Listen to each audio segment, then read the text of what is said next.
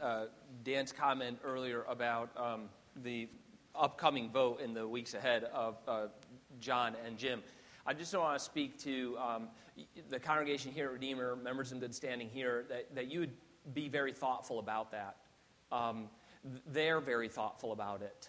They, they put in a lot of hard work up front to see what the Lord does through the church and calling them to serve in the capacity of a ruling elder here at the church. Just again, to outline for you uh, the level of work and sobriety they put into it is a lot. They've done uh, exams on New Testament, Old Testament, uh, systematic theology, uh, the order of the church, and sacraments. And maybe I'm lowballing them, maybe one other. I, I can't quite recall exactly.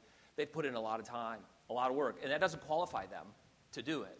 But it, it does uh, uh, demand your careful, prayerful attention toward them. They've done a lot of work. So if you would also do a lot of work in your prayer for them and your prayer for this church, that we would have godly leadership at the helm and be able together as a session to, to make wise choices and follow the Lord's leading that would further nourish this congregation. Uh, we are asking you to prayerfully do so, given the level of work that's been put forward at this point. To today's uh, sermon, then, as I said, I was uh, uh last week, but it wasn't last week, it was two weeks ago, which, since it's two weeks ago, I just took that as a green light to almost re-preach the two weeks ago sermon. Repetition is the mother of learning. So, um, so but, but because I know you've forgotten everything, I have to, I must uh, call to mind that I, I have uh, what was rather unclear in the small groups when we got together that I even said that I had three principles for parenting, or there was one principle for parenting. And in our small group, at least, there was like, I didn't see any principles for parenting. Where's the question coming from? I actually do, and I did. Uh, so I'll try to be more clear. I do think that what we come out of this text, uh, what we receive from this text by, by working through the nuts and bolts and the pieces of the passages, is that here in the text of Genesis 4, there are what we can reap out, probably more uh, and perhaps no less, at least three principles of parenting that I want us to consider from Genesis 4. And again, it's not just because there's parents in the room. That this is just how we should preach this text, how we should go about the questions and the answers of this text and reap its benefits. So the idea that if you don't have children, you're thinking, why am I here? I, now I should just leave, maybe quietly. You can't because we can see everyone here. So you can't. You're here now. And, and uh, let's say it's just it's going to equip you to grasp the narratival story of Cain and Abel better so, either which way, it serves all of us. But again, why zero in on the idea of parenting from this text, or where is the, the idea coming from? And the reason for this, that we need to consider these three principles of parenting from Genesis 4, is because if we look at the whole of Scripture, so we, we look at from Genesis to Revelation, we just, we just consider the role of parent and child relations described for us throughout the Bible in various narratival stories, proverbial wisdom, and on into the epistles, we recognize that there is in the whole Bible, there is taught a certain cause and effect relation between a child's ultimate character outcomes and his or her parental upbringing. So, so this, is, this is, again, we need to be careful here. Um, uh, it, it's, it's typically unwise, to say the least, can be extremely misguided and hurtful. To say to a parent in a situation with their child, well, you know, this situation in the child's life is because of you doing X, is extremely, uh, it's very difficult to do. Very difficult to look at all the moving parts, and there are so many moving parts that each of us would wish that the other would consider in, in assigning something to us. There are so many moving parts and so many other pieces, nuts and bolts are constantly moving that it is extremely unwise for us to say, this is that. It, it, it just it, it shrinks a person's story so unfairly. And it hurts uh, unnecessarily, unwisely. But given that, that all of us should step back before we assign A and B, we cannot deny that parents set important trajectories in the lives of their children through the choices they themselves make in raising them. We cannot deny that. Again, it's trajectory setting. And so, for each of us in here who do have children, think about the awesome responsibility we bear. We are, through our choices, setting trajectories. That again, indeed, I say trajectories because other elements will come in, other weather patterns in their life, so to speak, will have an effect upon them as well that are within our bounds and outside of our bounds. It is a moving life, multi layered. But again, here with this little one, under our care, we are setting kind of the tilt or the angle, the trajectory, wherein we will allow those influences or we won't. But we can't control the outcome, but we affect it to some degree. I briefly offered you for a thought when I say that uh, the reason is because the whole entire Scripture, or if we take Scripture in the main, the entirety of it, that it speaks of this cause and effect relationship. I just briefly offer two texts that you're familiar with as kind of the grounds for why I'm going to begin building my house this way. And it is Proverbs 22 6. Again, you're familiar with the text. Um, it, you, have heard it. And, and, if you've ever read a parenting book or anything that's Christianese, you, you've heard this text in operation. Proverbs 22 6. Train up a child in the way he should go.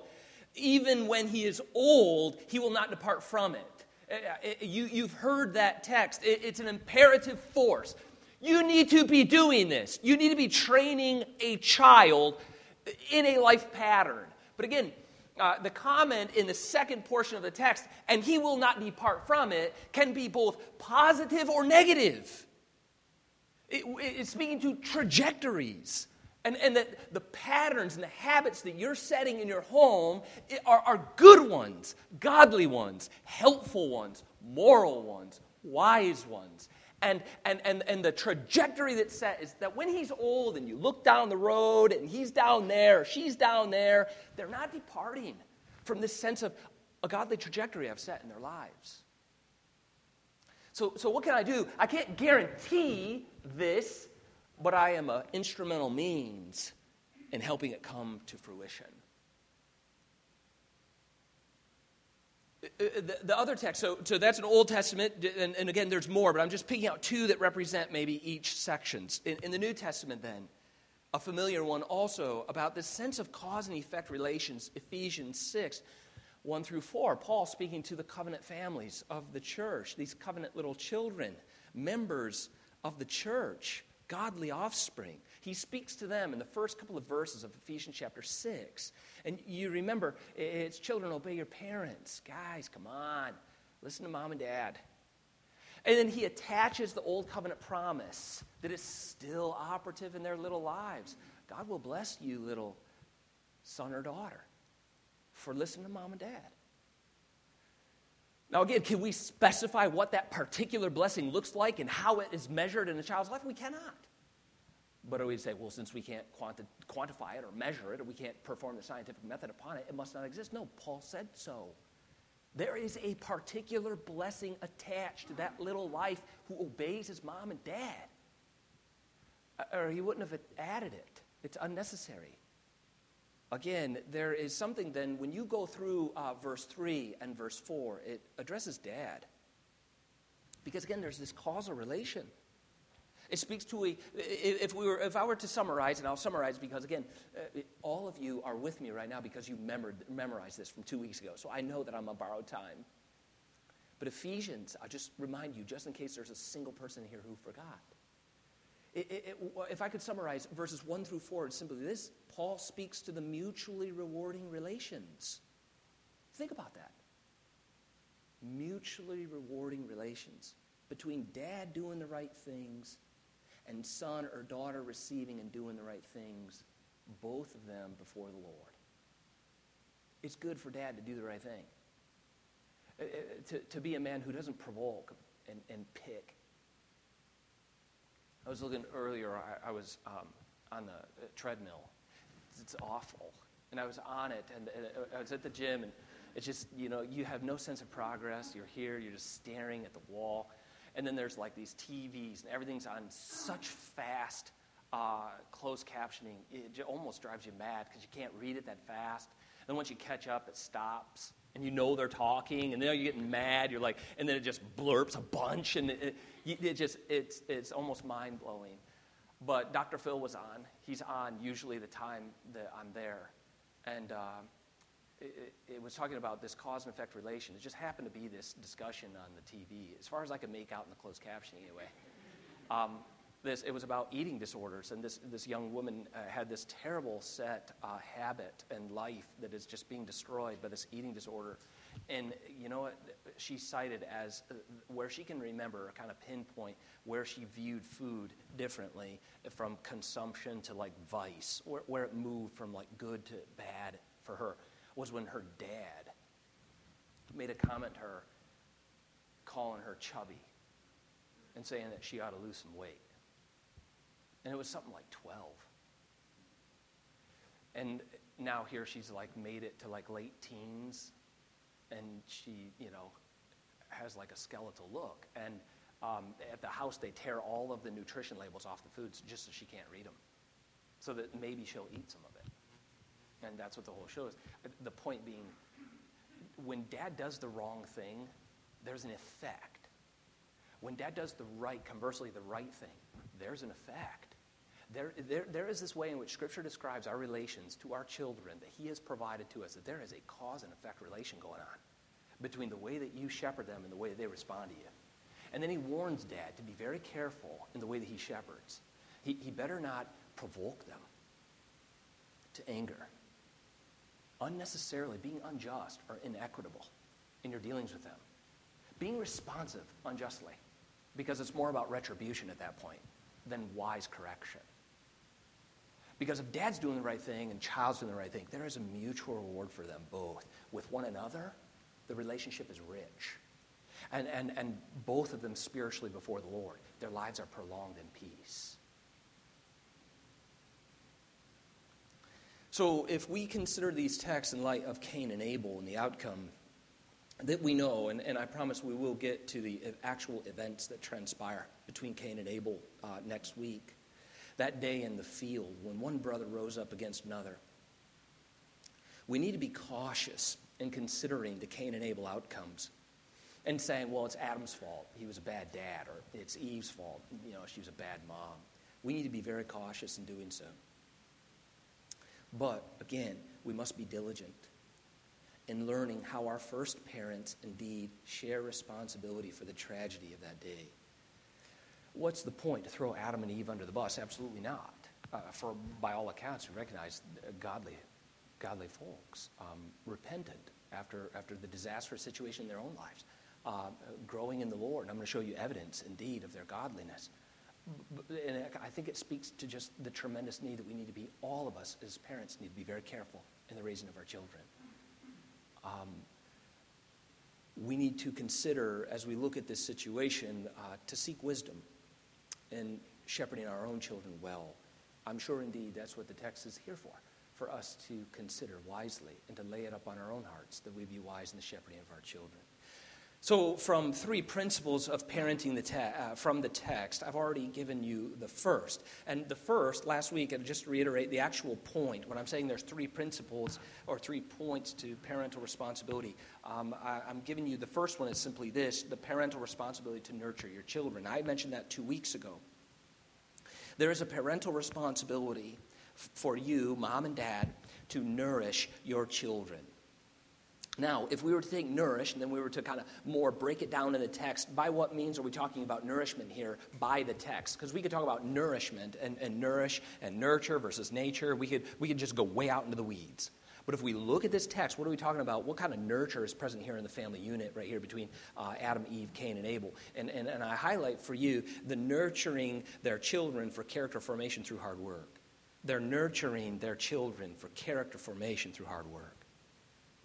And that's important because I, I, I don't even think, well, obviously, they, they didn't do a good job because look at the character that was formed, a la Cain. No, you have to be careful. Again, um, I, I, I want to. I'll, I'll, come back to that at the very conclusion. But I want to put positively forward here that indeed they did nurture their children for character formation. How? Through hard work. I note for you, again, Cain was a worker of the ground. It's explicit in the text, and you see it there. Let's see in verse 1 and following. Now, Adam uh, knew his wife Eve, and she conceived and bore Cain, saying, I have gotten a man with the help of the Lord. And again, she bore his brother Abel. Now, Abel, here's the, the, the character formation through hard work. I'm noting for you that it's clear that we learn Abel is a keeper of sheep or domestic livestock, he's a worker. And Cain is a worker. And, and the particular type of work that he does is he works the ground. Again, as Calvin comments, and I'm going to summarize point one, and now we're into point two, but this is what Calvin provides for us, I think is extremely helpful in the picture that's being painted here regarding Cain and Abel, and that is this quote It would have been hard for Cain, think about this for just a moment. It would have been hard for Cain and Abel to get used to working hard and leading a painful life right? And think about your kids. Think about my kids, all the, the little ones. It's hard for them. It's hard for them to get used to leading a hard life, to developing skills, to putting their stuff away. It's hard on them. When you think, no, no, no, we got to do this. We, we, we need to, to mature. We need to grow. It's not like, yeah. You know, we have these episodes at our house, meltdowns over like, dude, everything in the room. A couple of weeks ago, not to get too personal here, but uh, uh, none of my kids are in here. And they, they don't listen to sermons later. Trust me. Um, when we have talks at the house, they call them speeches. Um, uh, I, I, believe your speech, Dad. Okay, great. Um, episodes where everything, recently, everything just, and the floor, and you've probably had this as well. Everything that was on the floor got put in a basket and, and it got taken all away.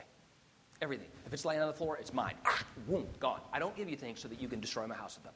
They're all out of here. I've asked you multiple, multiple, multiple times to please do this, to please do that, please do this. The idea of putting something away doesn't mean go upstairs in your room, open the door, and throw it, and then come back down. That's not putting it away. Okay, so it's all mine now. I'm not giving it back. It's gone. The, the idea, like, it's hard on them to lead a well ordered life. You, you can't just think, like, well, they'll figure it out at some point. No, they won't. I don't think so. At least mine won't. They would just be pleased to live in well unordered life forever. It won't just catch up with them.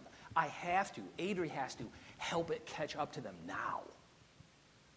Like, you're going to be the worst roommate anyone's ever had in the world. If you can't right now with your own roommate, work it out. So Calvin comments the same thing with Cain and Abel. It's not a given in the text, it's something we need to learn. It would have been hard for Cain and Abel to get used to working hard and leading a painful life. Well, well, then what happened for Cain and Abel? If they had not been prepared for it by their father and mother. So, what we have here, as much as in Cain as in Abel, two young men from the same family, what do we have? We have, Calvin says, a well ordered life. They were taught mom and dad domestic livestock responsibilities. That's you, Abel. I, it's got to be done. It, it, Cain, somebody's, uh, you know, we got to work the ground here. Ground doesn't work itself. You got to get out here. I'll summarize this point of parental responsibility to nurture your children for character formation through hard work. And it is simply this. And we say it in our home. I share it with you because it doesn't belong to us. But it summarizes this thought brilliantly. And that is simply this sow a habit, reap a character. That, that's, that's true. It's always been true. It's true in your life now as an adult. Be careful. Because think about the things you just do. Think about them wisely. Because again, to sow a habit, I just habitually kind of do this. Or this thing's come into my life and I slowly am giving myself to it. Okay, consider it then. Step back and think. I'm creating habits. To sow a habit is to reap a character. Think about your little ones. What are you trying to do? Character formation with them. I can't control the outcome, but I can set the trajectory. Where am I aiming for them? Are you aiming at all? Or are you out to lunch? Are you aiming? Are, is where you want them to land, is that even godly? Is that what, do you want godly outcomes? Or do you want, you know, survival outcomes, them to be the best at X, Y, or Z? What are your, where are you pointed? Where do you want them to land? And then think, how do I get them from here to there? And I'm suggesting between here and here, habits. Because the habits that are sown will then begin to reap out the fruit of a character that will establish their own habits. The second of our three principles, then, for parenting, this is the part where we just started something new. Uh, and I know you all know that. This is the second uh, parental responsibility, or the second of three principles for parenting driven on from Genesis 4, and that is number two the parental responsibility to fight favoritism. The parental responsibility to fight favoritism. Um, uh, again, I'll read the text just to familiarize ourselves with it, but you probably assume where I'm going. Consider the naming of Cain. But then there's two more particulars I want you to consider. Read the text with me of verses 1 through 4. Now, Adam knew his wife, and she conceived and bore Cain. Now, again, I gave you the principle the responsibility, mom and dad, your responsibility, mom and dad, is to fight favoritism. Now, don't, don't think in your mind, I don't have any. It'll emerge in certain ways. One personality is more given to your type. Another personality is more given towards another type. This one tends to uh, like scratch at my itches this way. This one tends to scratch it this way. The way that I kind of seem to make sense to this one, and the way that that one seems to respond toward me. When you have maybe more than one? If you have one, then just don't spoil them. We'll count that for favoritism. But, but, but if there's more moving parts in the house, be careful on favoritism. It's not like, well, okay, I don't have it. No, I'm telling you, fight favoritism think carefully of how you interact with them. They love to read between the lines. So here, look at the way that it, it begins with Cain. And, and, and bore Cain saying, I have gotten a man with the help of the Lord. How exciting. We've looked at that a, a month or so ago. How exciting. Verse 2. And again, she bore his brother Abel. Then it moves on from like, oh yeah, and Abel's here too. Now Abel was a keeper of the sheep, and Cain a worker of the ground. In the course of time, Cain brought to the Lord an offering of the fruit of the ground, and Abel also brought of the first of his flock and of their fat portions. Again, as we saw a little portion earlier, a, few weeks earlier, that is, the, name, the naming of Cain where I have gotten or I have acquired a man with the help of the Lord undoubtedly reflects his being the favorite. What does it mean that, again, one will get the favorite? Because the contrast is set up for you in the text. Do you notice? Look at this Cain! And they're like, and we had Abel too. You think Abel's deaf to that? What does it mean to, to have this sense of favoritism? It means for Cain, he most likely got preferential treatment, and I'll prove it next in the text. But think about it with me for a moment that he got preferential treatment, preferential care, preferential praise. More affection, more privilege, less discipline. And maybe you've experienced that in your own life, and maybe this touches on your own spirit and, and you, you sense the baggage that it brings or the heartache that it brought to consider genuinely, not teasingly, where you tease a brother. My brother always teases me that I'm the favorite. I'm not, trust me. But it's a joke, right? But what about its genuine nature? That sense of how maybe you felt with someone with your, in your own family and, and, the, and the hurt that that brings. Parents have a responsibility to fight favoritism now, I want to infer from this passage with you, you, that we look at this together and how we can prove out a little bit more of this idea of favoritism. There is no doubt that in the naming of Cain as deliverer, with all their hope set upon him to take them back to paradise, that he indeed is the favorite. But I want to show you in two ways. First, consider it this way he worked with dad in the cultivation of the soil. Look back at chapter 2, verse 15. I want to show you something again. Where, where, what does it mean that he worked with dad in the cultivation of the soil? Well, well because between working in the soil and working as a domestic shepherd, uh, working in the soil, which would you say, uh, uh, biblically informed, how would we say um, which one is a better occupation? Working in the ground with dad or working over here with the domestic livestock alone? Which one is the better? Well, everyone's be, well, of course, it'd be better to be with dad. Um, and, and not only that, but even a better occupation. Why? Because it's more in sync with the original commandment given man. Look at chapter 2, verse 15. It's just a better occupation. The Lord, um, God took the man and he put him in a garden. In, in this beautiful place of Eden. This, not, not just Eden itself, but in the Garden of Eden. And, and what was he going to do in the garden and the keeping of the ground? He, he was going to work it. Th- th- this is given to man naturally to do. That the best occupation given man prior to the fall was that he would work in the garden and that he would keep the land. One author comments this for there is no status in the world which can be more quickly approved by God than that of working the earth. That status is more in conformity with nature, right? Pre fall, nature, more in conformity with the initial commandment. This is where you'll find fulfillment this working and this keeping of the land and working it, and it's yielding to you its fruits. You, you have a very symbiotic relationship with the earth. It, it, it yields to you, and you till it and care for it. So, that status, this author says, is more in conformity with nature as people occupy themselves with cultivating the ground in order to be nourished by it. It's the better occupation. There's Cain. Oh, you come on. You come work with dad. Hey, Abel, just make sure you're over there keeping the sheep. Yeah, I'm going to go work with dad. We've had those experiences in our own house. Uh, you can't. You're too young. You can't come. You can't come. Just me and dad. You, you have those experiences too. Well, you can work with mom. Mom, I, for whatever reason, sorry, Eater. I want to work with dad. Right? It, it, some things kind of just the way that children see mom, respond to mom, discern mom's role. I always thought of that when we were young, when our children were really young. I think the first time that I like uh, bonded with my children when they were toddlers and could say my name. Um, the sense of the sense of bonding, where you're like, oh, that, that, little kid knows me. But but a mom is different. Like the, the, the baby knows the mom from like minute go.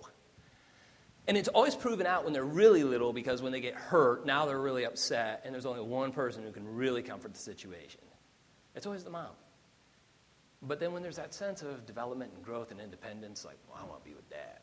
So they just have this way about it. And you think the way that now it is with Cain and Abel is no different. These, these are real, actual human relations. And uh, how would it hurt you, or how would it hurt a little one to have dad square off with one and take off? And they work together all the time, and, and you're over here alone. That sense of favoritism shown. The other aspect of favoritism in the text is simply in the name Abel itself. Now, I, don't want to get carried off into too much inference here, but I will give you the data on it, and you can weigh it out in your own mind. The, the, the definition of the name Abel is the same term that we use in Ecclesiastes uh, which, which is simply, uh, it stands for vanity. Or, or beyond vanity, we would simply say breathless, like a vapor. Now, again, I don't think that any mother, and I think we would go too far beyond the text if we said, so see, she's throwing Abel under the bus. I, I think that would just be r- radically unnatural for a mom to have a baby of whatever sort and then just be like, well, let's call him wasteless or wasteful or breathless or a vapor. You know, we just had to have him. Now, Cain, I think that would just be way over the top.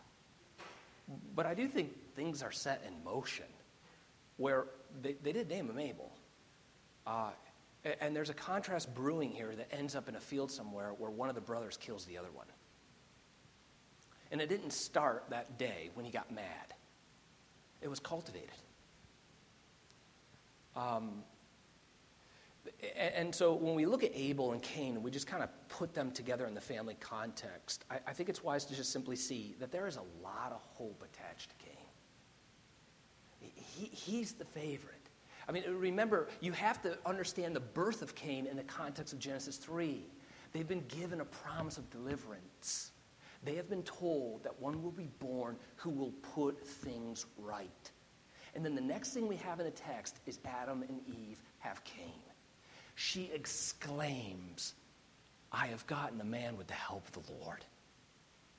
And we also had Abel, his brother. And his name is Abel, meaning there's less hope attached to Abel than there is to Cain. Parents have to fight favoritism. Luther concludes this way regarding the, the, the, the, naming ceremony or the idea of naming Cain so wonderfully with exclamation, and Abel was just a footnote in the text, and oh yeah, he's got a brother. Luther comments this, I think he's spot on. It says, quote, thus, he to whom no hope attached. And I think we need to be careful. It's not that, again, Abel has no hope. No one has a child, uh, typically has a child. It would be very unnatural to have a child and, and, not, and misname purposely or hurtfully name a child at birth. That would just be odd or unnatural, particularly here at the very beginning of Origins. So Luther says, to whom no hope attached. But then he qualifies it in an important way, and I think this is right. Thus, he to whom no hope attached, or only a futile one. Right? Favoritism is called Abel. But he from whom everything is hoped is called Cain. I simply will conclude point two with these words. When a parent who chooses to esteem or honor, please consider it parents. When a parent who chooses to esteem or honor one child over the other sets in motion a long term train wreck.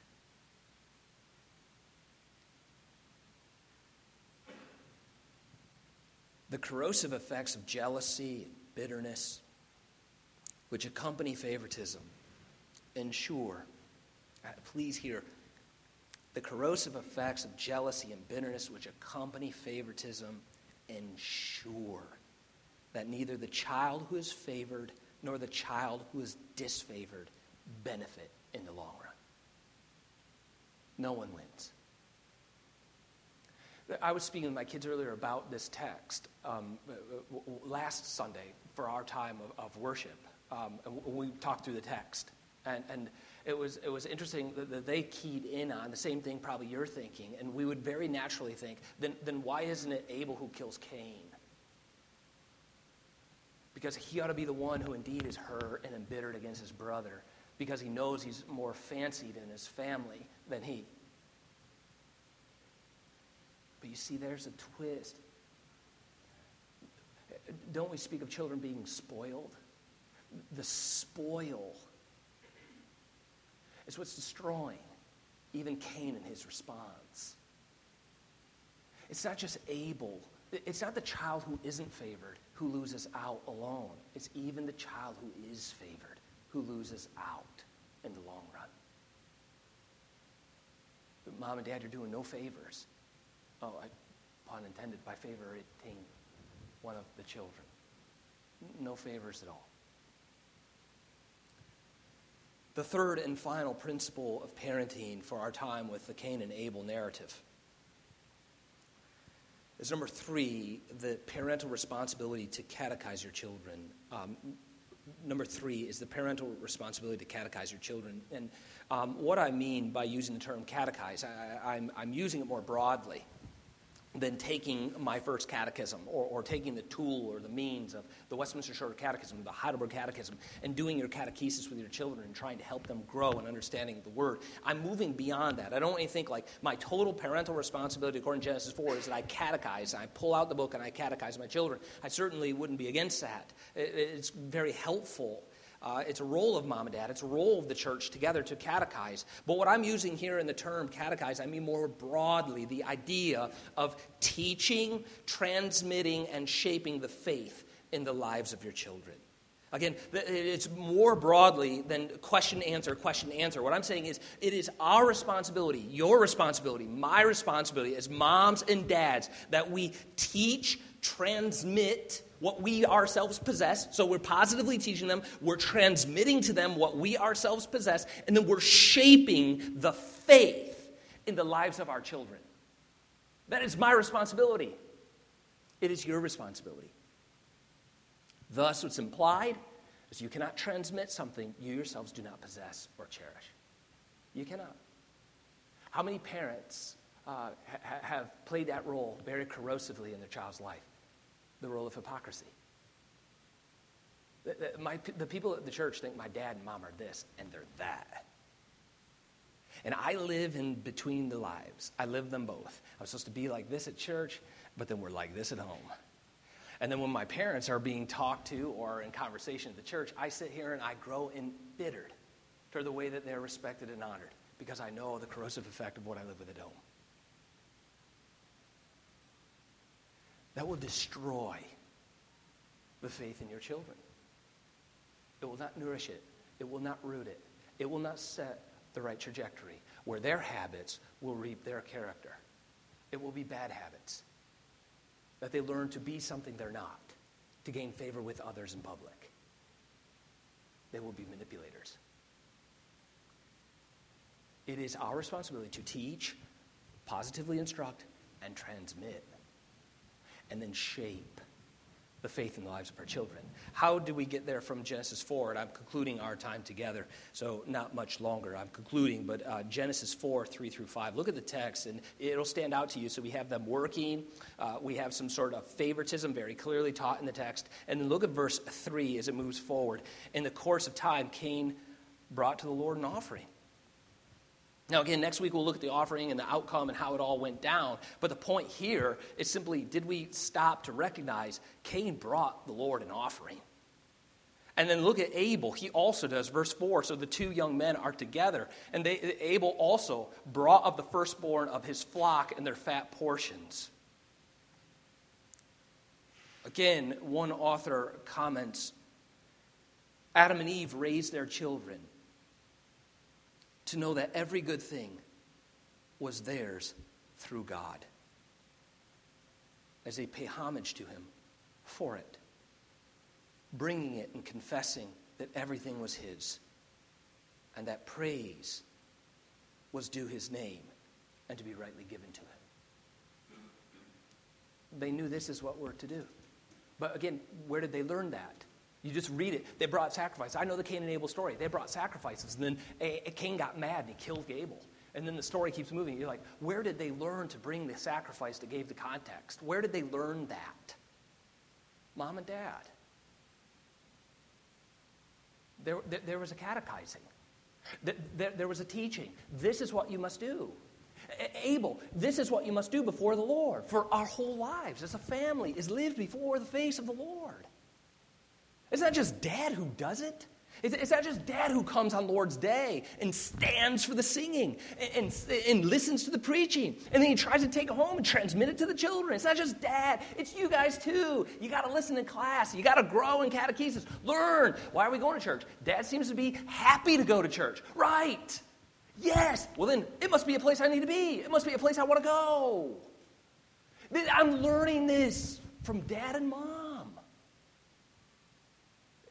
they're transmitting it to me. I'm learning it. And, I, am I'm, I'm effectively sowing habits every Lord's Day, every Lord's Day, every Lord's Day, every Lord's Day. I'm reaping a character that my faith will withstand. I'm going to reap a godly character because of the means of grace. How did you learn that? From my mom and my dad. I'll conclude with this um, comment then. To conclude our thoughts on three principles of, of raising our children to the glory of the Lord taught in Genesis 4 that is demonstrated in Cain and Abel event. And this is what I want you to consider as we move forward next week, as demonstrated in the Cain and Abel event. From the flesh, nothing but the flesh can be born. Again, I'm not talking about, you, you can't say that the final outcome and the final landing zone is a direct effect of that I had on my children. You still have to recognize, even in covenant families, that our children belong to the Lord and they belong to this church. But of the flesh, nothing but the flesh can be born. sin and death cannot be overcome by flesh and blood. Again, John 3, this is, I said, our final comments. Our Lord says in John 3, and we need to keep this in mind with our little ones. Do we need to strategize? Yes. Do we need to catechize? Yes. Do we need to take them for worship? Yes. Do we need to correct them? Yes. Do we need to form their character? Yes. Do we need to set in motion good habits that will reap godly character? Yes. Yes, yes, yes, yes, yes, yes, and oh yeah. Yes. But we must at all times remind ourselves through the grace that we seek prayerfully that God work in areas that we simply cannot touch. And that is that which is born of the flesh is flesh, and that which is born of the Spirit is spirit. Unless one is born again, he cannot enter the kingdom of God. This is the story of Cain.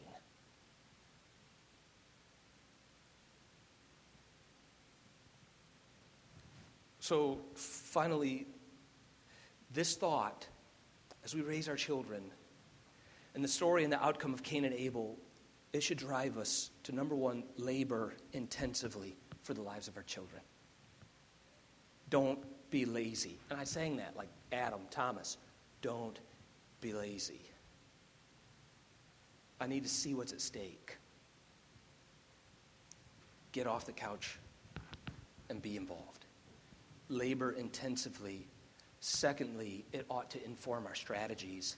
In other words, we ought to have strategies to get our children from here to there. Do you know yours? Do you, as a couple, speak about how you want this outcome for your children? And, and, and because you want that outcome, you're then saying, well, we only get there by certain strategies and certain pathways. And I'm implementing those strategies because I'm laboring intensively for their lives. And finally, as I said, what we see in the outcome with Cain and Abel, though Adam and Eve indeed taught for character formation, and yeah, there was some favoritism in there that un, uh, undid uh, certain aspects of lives. They, they, they, they, taught them the faith. Finally, then what can we do? After all of our intense laboring and strategizing, we must pray for our children. That God would work in their hearts through the means of mom and dad and through the means of the church and its ministries. That the Spirit would regenerate them if they're not regenerate yet. We raise them to know the Lord who's called them. And we pray for our children. They'd be responsive to our discipline and desire to grow in our family and in our church. Let's pray. Father, we thank you for